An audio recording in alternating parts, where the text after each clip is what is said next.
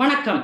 New Jersey sunrise F M ரேடியோவின் இரண்டாயிரத்தி இருபத்தி இரண்டாம் ஆண்டின் புதிய உதயம் டாக்டர் கலையின் நலம் வாழ த டாக்டர் ஷோ.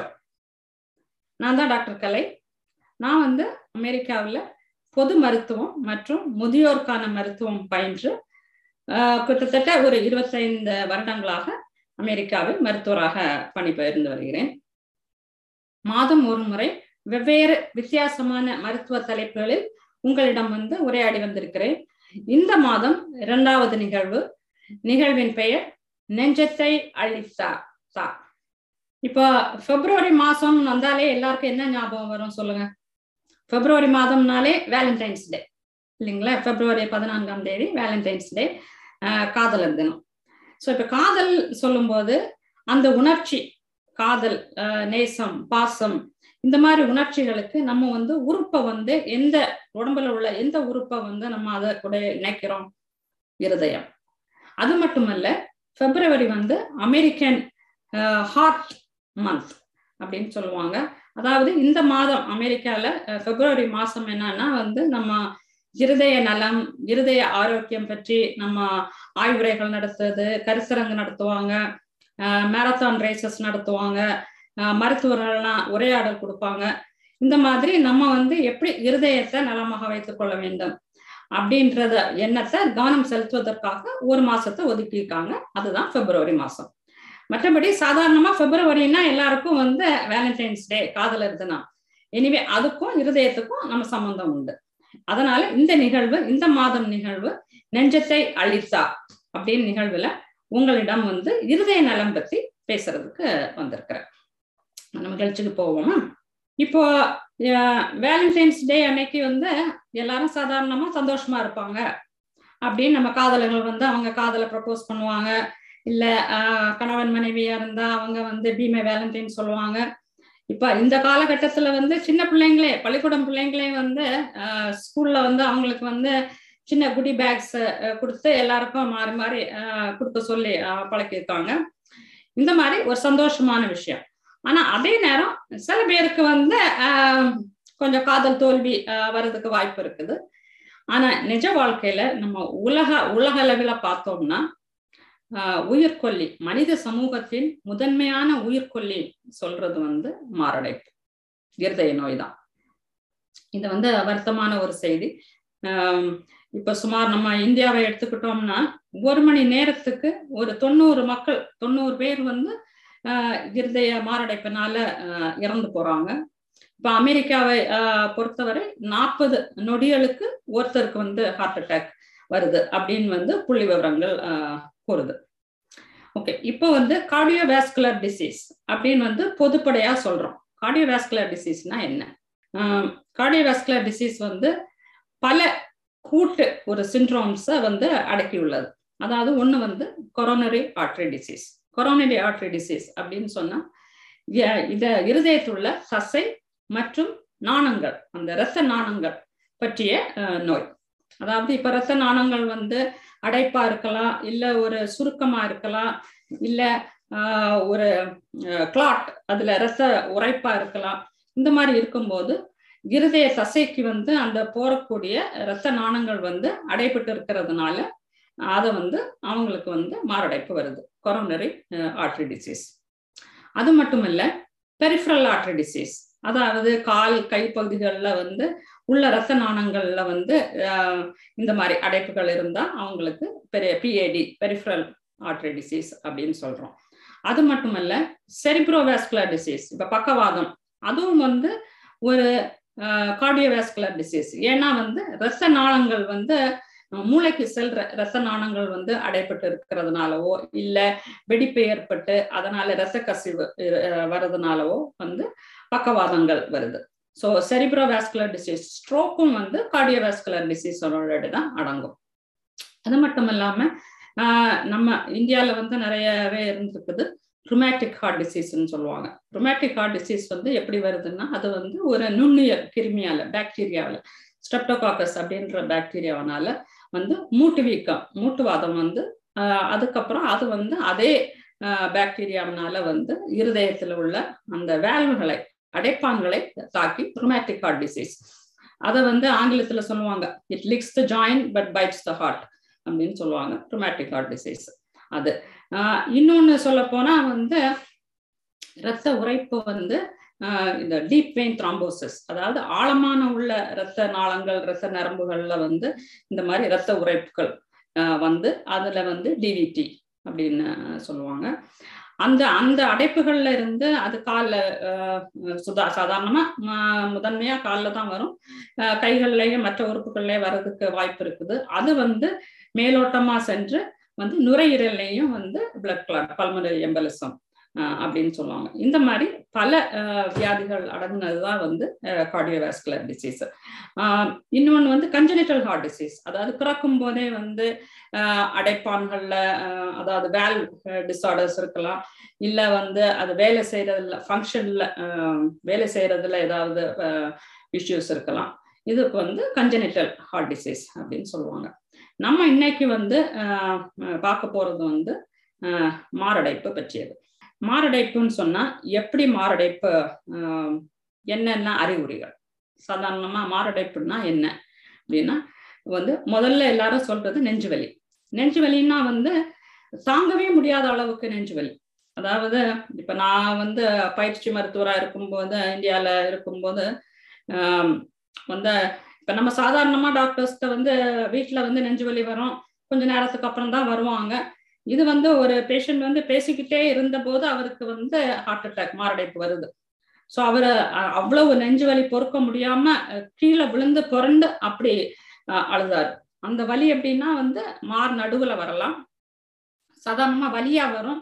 சில பேருக்கு வலி வராம ஒரு மாதிரி டைட்னஸ், யாரோ நெஞ்சுல உட்கார்ந்து இருக்க மாதிரி, ஒரு யானை உட்கார்ந்து இருக்கிற மாதிரி வெயிட், அவ்வளோ வெயிட் ஏதோ அந்த பழு நெஞ்சுல ஏற்படும். அது வந்து நெஞ்சினுடைய நடுப்பாகத்துல வரலாம், இல்ல வந்து இடது பக்கம் இடது பக்கம் வரலாம். அந்த வலி வந்து அதே இடத்துல இருக்கணும்னு இல்லை, அது வந்து பரவுறதுக்கும் உள்ள வந்து அறிகுறி. அதாவது நம்ம கழுத்துக்கு, தாடைக்கு, இல்ல நம்ம வலது இடது தோள்பட்டைகள் கீழே அந்த பரவுறது, அந்த வலி பரவுறது வந்து அந்த நம்ம சுண்டு விரலுடைய நுனி வரைக்கும் பரவலாம். இந்த மாதிரி வந்து செஸ்ட் பெயின் தான் வந்து பிரிடாமினன்ட், அதாவது தொண்ணூறு சதவீதத்துக்கு மேல உள்ள மக்களுக்கு வந்து இந்த மாதிரி தான் வந்து அறிகுறி. இந்த செஸ்ட் பெயின் வரும்போது அது வந்து தனியா தனிச்சையா வர்றதில்லை, ஆஹ் தனிச்சையும் வரலாம். ஆனா வந்து அதற்கு கூட வந்து வேறும் பல அறிகுறிகள், அதாவது படபடப்பு, பால்பிட்டேஷன். இப்போ காதல் வயப்பட்டு பால்பிட்டேஷன் வர்றது வேற, ஹார்ட் அட்டாக் பால்பிட்டேஷன். ஏன்னா ஹார்ட் அட்டாக் வரும்போது அந்த நெஞ்சுவலியோட சேர்ந்து ஆஹ் பால்பிட்டேஷன், மார்படபடப்பு, இல்ல மூச்சு திணறல், மூச்சு விட முடியாது. இந்த மூச்சு விட முடியாது சும்மா இருக்கும் போதே கூட நெஞ்சுவலி வந்து படபடப்பு, மூச்சு திணறல் வரலாம். ஆனா வந்து கூடுமான வரைக்கும் ஏதாவது அவங்க வேலை செய்யும் போது அந்த வேலை பழுவுல வந்து இந்த ஜாஸ்தியாக இந்த நெஞ்சுவலி, மூச்சடைப்பு, படபடப்பு இதெல்லாம் வரும். இது மட்டும் இல்லாம நாசியா, வாமிட்டிங், அதாவது கொமட்டல், வாந்தி வருது, அந்த மாதிரி வரலாம். இல்லை சோர்வடையுது, ரொம்ப டயர்ட் ஆயிடுவாங்க, திடீர்னு இருப்பாங்க ஒரு மாதிரி ரொம்ப சோர்ந்துருவாங்க. நம்ம ஊர்ல டிசினஸ், நம்ம ஊர்ல கிடினஸ்ன்னு சொல்லுவாங்க, ரொம்ப கிடியா இருக்குது அப்படின்னு சொல்லுவாங்க. இதெல்லாம் வந்து மற்றும் அத மேல உள்ள அறிகுறிகள். இப்போ வந்து சில பேர் கேட்பாங்க, சில பேருக்கு ஹார்ட் அட்டாக் வந்ததே தெரியல எங்களுக்கு முன்னாடி. ஹார்ட் இப்போ ஒருத்தட்ட டாக்டர்கிட்ட போகும்போது சொல்லுவாங்க, உங்களுக்கு ஏற்கனவே ஹார்ட் அட்டாக் வந்திருக்குங்களா அப்படின்னு கேட்பாங்க. இல்லையே, வந்தது இல்லையே அப்படின்னு சொல்லுவாங்க. அவங்க இசிஜி ஏதாவது எடுத்து பார்க்கும்போது, மருத்துவர்கள் பார்க்கும்போது அதனுக்கு வந்து அறிகுறி அங்க இருந்திருக்குது, ஏதோ ஹார்ட் அட்டாக் ஏற்கனவே வந்தவனுடைய உள்ள உள்ள அந்த சைன்ஸ் வந்து அதுல தெரியுது. இதுக்கு பேர் வந்து silent heart attack. Silent heart attack யாருக்கு வரும் அப்படின்னு சொன்னோம்னா யாருக்கு வேணாலும் வரலாம். ஆனா குறிப்பாக வந்து ஆஹ் இது டயபெட்டிஸ் பேஷண்ட்ஸுக்கு, அதாவது நீரிழிவு நோய் உள்ளவர்களுக்கு, எல்டர்லி ஒரு எண்பது வயசுக்கு மேல உள்ளவங்களுக்கு, இல்ல ரொம்ப மது அருந்து அருந்துபவர்களுக்கு ஆஹ் வரலாம். ஆஹ் இல்ல ஸ்லீப்பிங் பில்ஸ், நிறைய தூக்க மாத்திரைங்க ஆஹ் சாப்பிடுறவங்களுக்கு, அவங்க தூக்க மாத்திரையை சாப்பிட்டுட்டு தூங்கிட்டு இருப்பாங்க, அதே நேரம் தூக்கத்திலே சில பேர் இறந்துடுறாங்க. ஹார்ட் அட்டாக்கா இருக்கலாம், வேற காரணங்களும் இருக்கலாம், பட் ஹார்ட் அட்டாக் வந்து it's a silent heart attack. இதெல்லாம் வந்து அஹ் அறிகுறிகள், அதாவது மாரடைப்பினுடைய அறிகுறிகள். ஆஹ் ஏற்கனவே சொன்ன மாதிரி தொண்ணூறு முதல் தொண்ணூத்தி ஐந்து சதவீதம் மக்களுக்கு வந்து இந்த மாதிரி நான் ஏற்கனவே சொன்ன அறிகுறிகள், குறிப்பாக நெஞ்சுவலி தான் வரும். விமனுக்கு வந்து நெஞ்சுவலி வர்றதுக்கு வந்து ஆஹ் அவங்க சிம்டம்ஸ் வந்து நெஞ்சுவலியா கூட இருக்காது. சில வேளை நாஷியா, வாமிட்டிங் இந்த மாதிரி உள்ள சிம்டம்ஸ் அவங்களுக்கு வரும். அதை நம்ம வந்து பார்த்துக்கணும். இப்போ நெஞ்சுவலி வந்து நம்ம ஏன் வந்தது, என்னெல்லாம் அறிகுறின்னு நம்ம பார்த்தோம். ஏன் இந்த மாதிரி நெஞ்சுவலி வருது? இப்போ வந்து முக்கிய காரணம் வந்து மூன்று. ஆஹ் அதாவது வந்து ஏற்கனவே சொன்ன மாதிரி கொரோனரி த்ராம்போசிஸ், அதாவது இரத்த உரைப்பு, வந்து இரத்த கட்டி மாதிரி. அது வந்து கொரோனரின்னு சொல்றது அந்த இரத்த நாளம் வந்து இரு இருதய தசைக்கு வந்து இரத்த நாளங்கள் போய் அதுக்கு வந்து ரத்தம் செலுத்துறது, அந்த அந்த நாளங்களுக்கு பேர் தான் வந்து கொரோனரி கொரோனரி த்ராம்போசிஸ்னா அந்த அதுல வந்து இரத்தம் வந்து உரைப்பு ஒன்று. இன்ன இன்னொன்று வந்து அடைப்பு. அந்த அடைப்பு எப்படி ஏற்படுது? நம்ம கொழுப்பு சத்து இந்த மாதிரி உள்ள இது வந்து கொழுப்புகள் அந்த இரத்த நாளங்கள்ல கொழுப்புகள் வந்து அடைபட்டு அது கூட வந்து அந்த இரத்த உரைப்பும் சேர்ந்து கம்ப்ளீட்டா நமக்கு வந்து டோட்டல் பிளாக்கேஜ். அதாவது வந்து இப்போ நம்ம இவங்க கார்டியாக் கேத்தர் எல்லாம் பண்ணும்போது சொல்லுவாங்க fifty percent block, seventy percent block, hundred percent பிளாக்னு சொல்றாங்க இல்லையா? அதான் வந்து இதெல்லாம் வந்துதான் வந்து மாரடைப்புக்கு காரணம். அது மட்டும் இல்லாம இன்னொன்னு வந்து சுருக்கம். அதாவது இந்த இரத்த நாளங்கள் வந்து கொரோனரி ஸ்பாசம்னு சொல்றோம். ஆஹ் சுருக்கம் மட்டும். இந்த சுருக்கம் வந்து அடைப்பும் இருக்கலாம், அந்த இரத்த நாளங்கள்ல அடைப்பும் இருக்கலாம், இல்ல இரத்த உரைப்பும் இருக்கலாம், இல்ல இல்லாமலும் இருக்கலாம். Coronary spasm. இப்ப சில பேர் வந்து ஏதாவது ஒரு செய்தி கேட்ட உடனே நெஞ்ச பிடிச்சிட்டு இருப்பாங்க. அது வந்து அவங்களுடைய அந்த அந்த இரத்த நாளங்கள் வந்து சுருங்கிடுது அந்த நேரத்துல, அந்த நியூஸை கேட்ட உடனே. அதுல ஏற்கனவே அவங்களுக்கு இரத்த அடைப்போ இல்ல இரத்த உரைப்போ இருந்ததுன்னா இன்னும் வந்து அது ரொம்ப சீரியஸான ஹார்ட் அட்டாக்கா போயிடுது. இதான் வந்து எப்படி இந்த மாரடைப்பு, எப்படி இந்த அறிகுறிகள் வந்து வர்றது வந்து இந்த மூன்று காரணம் தான். ஸோ நான் இப்ப அறிகுறிகள்ல பார்த்தோம், மெக்கானிசம் பத்தி பார்த்தோம். இப்ப வந்து காரணிகள், ரிஸ்க் ஃபேக்டர்ஸ், அதாவது அபாயகரமான ரிஸ்க் ஃபேக்டர்ஸ். இந்த ரிஸ்க் ஃபேக்டர்ஸ் பார்த்தோம்னா most of the risk factors, நம்ம பெரும்பாலான ரிஸ்க் ஃபேக்டர்ஸ் வந்து ப்ரிவென்டபிள், அதாவது நமக்கு வந்து தடுக்க தடுக்கக்கூடியது. அது மட்டும் இல்லாமல் ரிவர்சிபிள், அதாவது மாற்றவும் செய்யலாம். இப்போ இப்போ நம்ம வந்து ரிஸ்க் ஃபேக்டர்ஸ்ன்னு சொல்லும்போது முதல்ல வந்து ஏன் இப்போ வந்து அந்த காலத்துலலாம் இவ்வளோ ஹார்ட் அட்டாக் இல்லையே, இப்போ வந்து இருபது வயசு முப்பது வயசுக்காரங்களுக்கெல்லாம் ஹார்ட் அட்டாக் வருது அப்படின்னு எல்லாரும் நம்ம பார்க்குறோம். எல்லாரும் நம்ம எல்லாருக்கும் தெரியும். ஏன்னா வந்து லைஃப் ஸ்டைல், நம்ம வாழ்க்கை முறை வந்து ரொம்பவே மாறிப்போச்சு. ஏன்னா எல்லாரும் வந்து மெக்கானிக்கல் லைஃப் ஓடிக்கிட்டே இருக்கிறோம். ஸ்ட்ரெஸ் லெவல் வந்து ரொம்ப ஜாஸ்தி. இப்போ ஸ்ட்ரெஸ் லெவல் வரும்போது அது என்ன பண்ணுது, சில ஹார்மோன்ஸை ரிலீஸ் பண்ணுது. அதாவது அட்ரினலின் ஹார்மோன், கார்டிசால் இந்த மாதிரி ஹார்மோன்ஸ் ரிலீஸ் பண்ணும்போது அது வந்து அதனுடைய பக்க விளைவுகள் வந்து இந்த மாதிரி மாரடைப்புக்கு ஏதுவாகிறது. என்ன பக்க விளைவு? இப்போ ஸ்ட்ரெஸ்னா என்னது? நம்ம வந்து ஒருத்தருக்கு ஸ்ட்ரெஸ்ன்னா நம்ம என்ன சொல்றோம்? அதாவது வாழ்க்கையில பிரச்சனையே இல்லாதவங்க யாருமே கிடையாது. எல்லாருக்கும் நாளுக்கு நாள் தினம் தினம் மணி மணிக்கு பிரச்சனைகள் இருந்துகிட்டே தான் இருக்குது. அதை வந்து நம்ம எப்படி ரியாக்ட் பண்றோம்? இப்போ வந்து கோபம் கோபம் கொள்றது, பொறாமை கொள்றது, ஆஹ் டென்ஷன் ஆகுறது. இப்போ ஏதாவது ஒரு விஷயம் யாராவது ஒண்ணு செய்யறாங்க, நமக்கு பிடிக்காதது செய்யறாங்க, உடனே டென்ஷன் ஆயிடுறோம், இல்ல கோபப்படுறோம், இல்ல நம்ம வருத்தப்படுறோம் அவங்க இப்படி செஞ்சுட்டாங்களே அப்படின்னு. அதாவது நமக்கு நடக்கிறத வந்து நமக்கு நடக்கக்கூடிய செயலை வந்து நம்ம வந்து எப்படி ரியாக்ட் பண்றோம், அந்த ரியாக்ஷன் தான் காசஸ் ஸ்ட்ரெஸ். அதான் நம்ம எப்படி அதை ட்ரீட் பண்றோமோ அப்படி உள்ள அந்த ஸ்ட்ரெஸ்ல என்னெந்த மாதிரி வந்து சுரப்பி நீர்கள் வந்து உருவாகுது உடம்புல. அட்ரினலின் இந்த மாதிரி அட்ரினலின்லாம் வரும்போது இப்போ எல்லாரும் கேட்டிருப்பீங்க, நான் ரொம்ப ஸ்ட்ரெஸ்ஸா இருந்தேன், ஸ்ட்ரெஸ் ஈட்டிங்னே சொல்லுவாங்க. நான் வந்து ரொம்ப டிப்ரெஸ்டா இருக்கிறேன், so the only way I can handle it is to just keep on eating. ஏன் அப்படி வருதுன்னா அவங்க வந்து அந்த ரியாக்ட் பண்றாங்க. இந்த ரியாக்ட் பண்ணும்போது இந்த மாதிரி ஹார்மோன்ஸ் வந்து it makes your appetite, it it craves for you to go and eat this kind of high cholesterol foods அந்த மாதிரி. அதை வந்து நமக்கு அது சந்தோஷத்தை கொடுக்குது அப்படின்னு. இப்போ கார்டிசால் எடுத்துக்கிட்டா இட் ரைசஸ் குளுக்கோஸ் லெவல்ஸ், நம்ம குளுக்கோஸ் லெவல் ஏறுது. ஸோ குளுக்கோஸ் லெவல் ஏறுது, இந்த மாதிரி நம்ம கொழுப்பு சத்து மிகுந்த சாப்பாடுகளை சாப்பிட்றோம் ஸ்ட்ரெஸ்னால. இப்படின்னு வரும்போது நமக்கு என்ன வருது? High cholesterol levels, high blood pressure, blood sugar. இந்த மூன்றும் நிச்சயமா வந்து will definitely cause cardiovascular disease. primarily uh, predominantly uh, heart attack. Stress பத்தி பேசணும். வேற என்ன லைஃப் ஸ்டைல், தூக்கம். நம்ம இந்த ஃபாஸ்ட் வேர்ல்டுல ஃபாஸ்ட் லைஃப், ஃபாஸ்ட் ஃபுட்டு எல்லாம் ஃபாஸ்டா ஃபாஸ்டா பண்ணிட்டு இருக்கிறோம். அதே நேரம் நம்ம வந்து தூக்கம் வந்து தூக்கமின்மை. தூக்கம் வந்து நிச்சயமா அட்லீஸ்ட் ஒரு ஆறு ஏழு மணி நேரமாவது, நம்ம சாதாரணமா நம்ம அந்த காலத்துல சொல்லிட்டு இருந்தோம் எட்டு மணி நேரம் தூங்கணும்னு, இப்ப குறைச்சிக்கிட்டே ஒரு ஏழு ஒரு ஆறு மணி நேரமாவது ஒரு ஆறரை மணி மாதிரி தினமும் தூங்கி ஆகணும். அதுவும் அதே மாதிரிதான், தூங்கும்போதுதான் நமக்கு வந்து நல்ல ஹார்மோன்ஸ் ரிலீஸ் ஆகுது.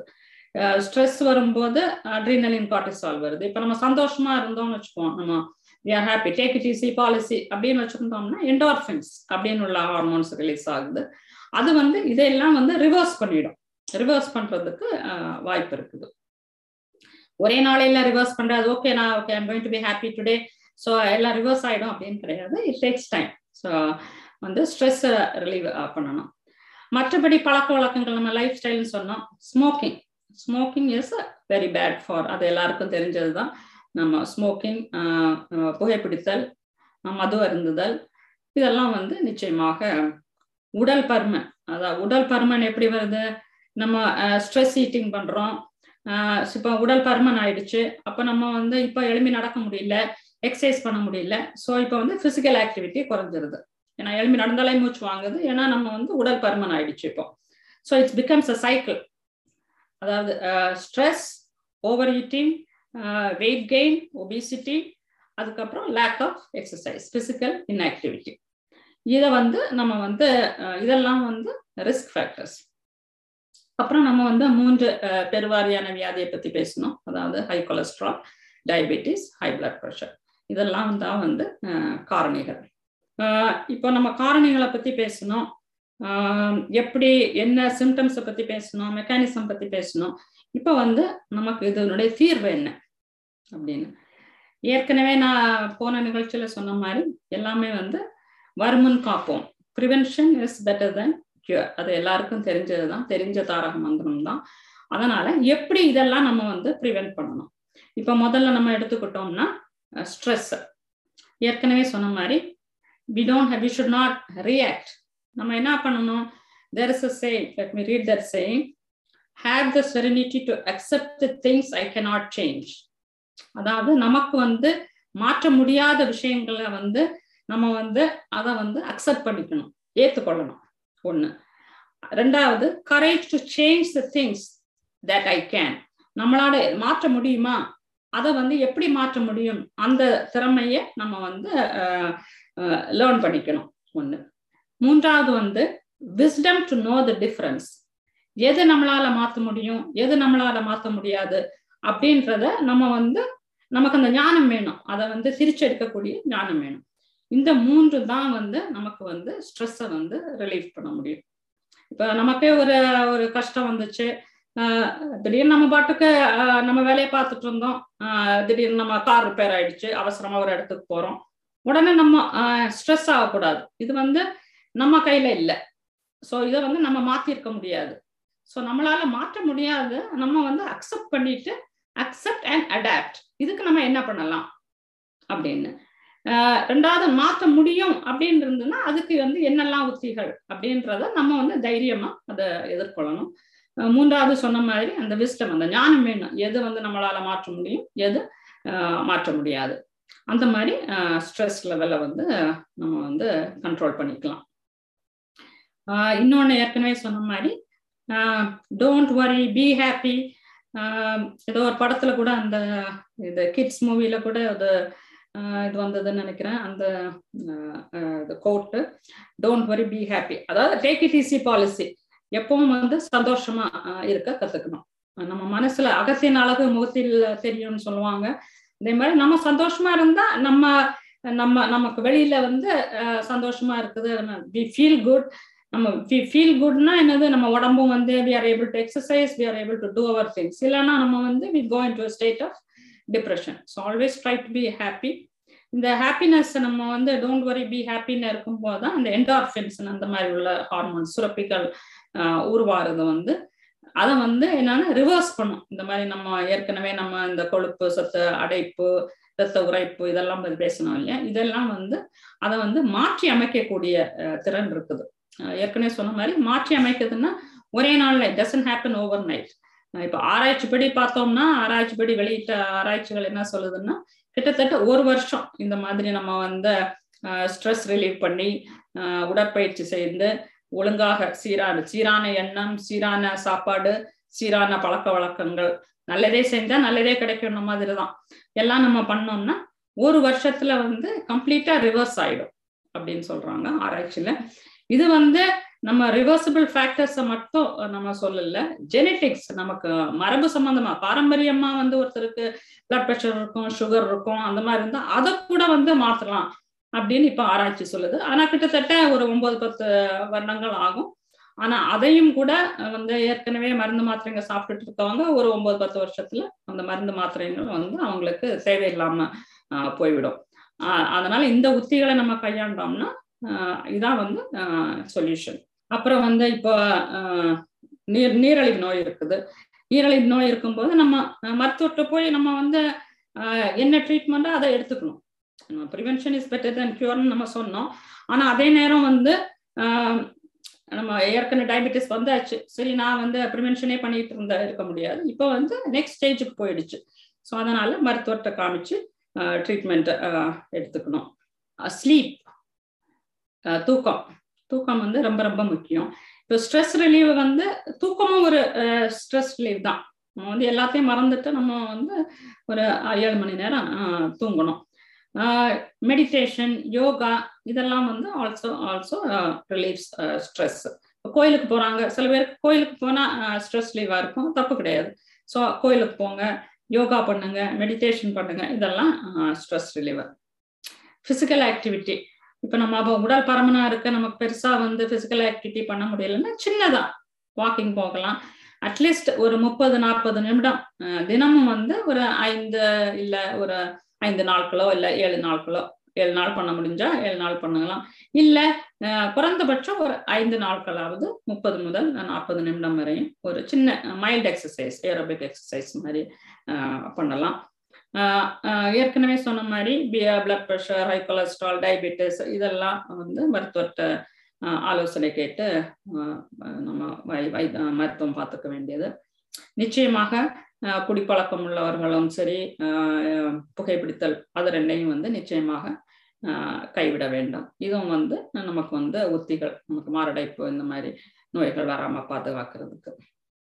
இப்போ வீட்டுல வந்து நெஞ்சுவலி வந்துடுச்சு, நமக்கு வந்து நம்மளே வந்து இல்ல இது வந்து கேஸ் கேஸ்ட்ரிக் ட்ரபிளா இருக்கலாம், இல்ல வந்து தசை சம்பந்தமான இதுவா இருக்கலாம் அப்படின்னு நினைச்சிட்டு இருக்காம டாக்டர்கிட்ட போறது வந்து ரொம்ப நல்லது. அதாவது வந்து we should not practice doctoring on ourselves. ஓகேவா, இப்போ அமெரிக்கா பொறுத்த வரைக்கும் நம்ம நைன் ஒன் ஒன் கூப்பிடுறோம், இந்தியா வந்து ஒன் ஓ எயிட் நம்பர் கூப்பிட்டா நமக்கு வந்து உடனுக்குடன் வந்து சிகிச்சை கிடைக்கும். இதுக்கு முன்னாடி இப்போ வீட்டுல வந்து எல்லாரும் ஐ மீன் ஆஸ்பிரன் வச்சிருப்பாங்க. ஆஸ்பிரனுடைய என்ன இதுனா வந்து ரத்த உரைப்புகளை அது வந்து கரைக்கும். அதனால வந்து இப்போ ஹார்ட் அட்டாக் மாதிரி நமக்கு செஸ்ட் பெயின் வருது அப்படின்னு இருந்ததுன்னா ஒரு ஆஸ்பிரன் நம்ம இது மருத்துவமனைக்கு போக முன்னாடியே ஆஸ்பிரன் சாப்பிட்டோம்னா அது அது ரொம்ப நல்லது. அதையும் நம்ம செய்ய வேண்டியது. இதெல்லாம் வந்து சொல்யூஷன்ஸ். இப்போ வந்து மருத்துவம் நிறைய வளர்ந்துருக்கிறதுனால ஸ்டென்டிங் ப்ரொசீஜர்ஸ் இருக்குது, பைபாஸ் இருக்குது, பேஸ் மேக்கர், இந்த மாதிரி நிறைய பல மருத்துவ ட்ரீட்மெண்ட் ஆப்ஷன்ஸ் நமக்கு இருக்கு இந்த மாரடைப்புல. அதனால மாரடைப்பு வந்தா அதனால வந்து இறப்புன்றது வந்து குறைஞ்சிருக்குது. ஆனாலும் வந்து மருத்துவத்தை போகாமலோ இல்ல நம்ம அந்த ப்ரிவென்டிவ் மெஷர்ஸ் எடுக்காமலோ திடீர் மாரடைப்பு வரும்போது நமக்கு நிச்சயமாக உலக அளவுல பார்த்தா கூட இப்ப அது இருக்கக்கூடிய நிலைமையில முதன்மையான உயிர்கொல்லி இந்த மாரடைப்பு தான். அது வந்து அன்பார்ச்சுனேட்லி இந்தியா வந்து முதலிடத்தை பெற்றிருக்குது. அதுல ஏற்கனவே சொன்ன மாதிரி அதை வந்து நம்ம இந்த இப்போ சாதாரணமா சொல்லுவாங்க பிப்ரவரி மாசம் வந்து அமெரிக்கால வந்து ஹார்ட் மந்த்னு, இந்த மாசத்துல வந்து நம்ம வந்து இருதய நலன், இருதய ஆரோக்கியத்தை பத்தி நம்ம வந்து ஒரு கவனம் செலுத்தி எப்படி நம்ம வந்து இருதயத்தை ஆரோக்கியமா வச்சிருக்கலாம் அப்படின்னு நம்ம யோசிச்சு அதன்படி செயல்பட வேண்டும். கடைசி முடிவில் ஒன்று சொல்ல விரும்புகிறேன். நம்ம பாட்டு கேட்டிருப்போம், இதயம் ஒரு கோயில் அப்படின்னு பாட்டு கேட்டிருப்போம். என்ன கேட்டீங்கன்னா, உடலே ஒரு வந்து ஒரு கோயில், அதுல வந்து இதயம் வந்து கருவறை அப்படின்னு சொல்லலாம். ஸோ உடல் வந்து கோயில், உயிர் வந்து ஜீவன். இப்போ உயிர் இருந்ததுன்னா நமக்கு வந்து என்ன என்ன வேணாலும் நமக்கு சமாளிக்கலாம், என்ன எதையும் வந்து நம்ம எதிர்நீச்சல் எதிர் எதிர்கொள்ளலாம் எதிர்கொண்டு எதிர்நீச்சல் போட்டு நம்ம வெல்லலாம். அதனால உடலை வந்து நம்ம கோவிலாக பராமரித்து, இதயம் என்னும் கருவறையை காற்று, உயிர் என்ற ஜீவனை நமக்கு மரியாதை செலுத்தி நம்ம வந்து இதற்கு என்ன பண்ணணும்னா வந்து இந்த ஸ்ட்ரெஸ்ல ஏற்கனவே நான் சொன்ன மாதிரி ஸ்ட்ரெஸ்ல வந்து எதிர்மறை எண்ணங்கள் இருக்கக்கூடாது. கோபம், ஆஹ் டென்ஷன் இந்த மாதிரி இல்லாம வந்து நேர்மறை எண்ணங்கள், அதாவது சந்தோஷமாக இருக்கிறது, ஒருத்தரை புகழ்றது, இந்த மாதிரி நல்ல எண்ணங்கள். இப்போ நம்ம சொல்லுவோம் இல்லையா, இனிய உளவாக இல்லாத கூறின் கனி இருப்ப காய் கவர்ந்துச்சு. இந்த மாதிரி கனி இருக்கும்போது நமக்கு வந்து நேர்முறை செயல்கள் நம்ம எண்ணங்கள் கொள்ளலாம், நேர்முறை செயல்கள் செய்யலாம். அது இருக்கும்போது நம்ம ஏன் எதிர்பார்த்த செயல்களை நம்ம செய்யணும்? அதனால நேர்முறை செயல்களையும் நேர்முறை செயல்களை செய்வதும் நேர்முறை எண்ணங்களை கொள்வதும் கொண்டு நெஞ்சத்தை அள்ளி தா என்று சொல்லி இந்த உரையை முடிக்கிறேன். மீண்டும் ஒரு முறை உங்கள் அனைவரையும் அடுத்த மாதம் சந்திக்கும் வரை என் இதயம் கனிந்த இதய நலம் நிறைந்த நல்வாழ்த்துக்கள். உங்களிடமிருந்து விடைபெறுவது உங்கள் சகோதரி டாக்டர் கலை. நன்றி.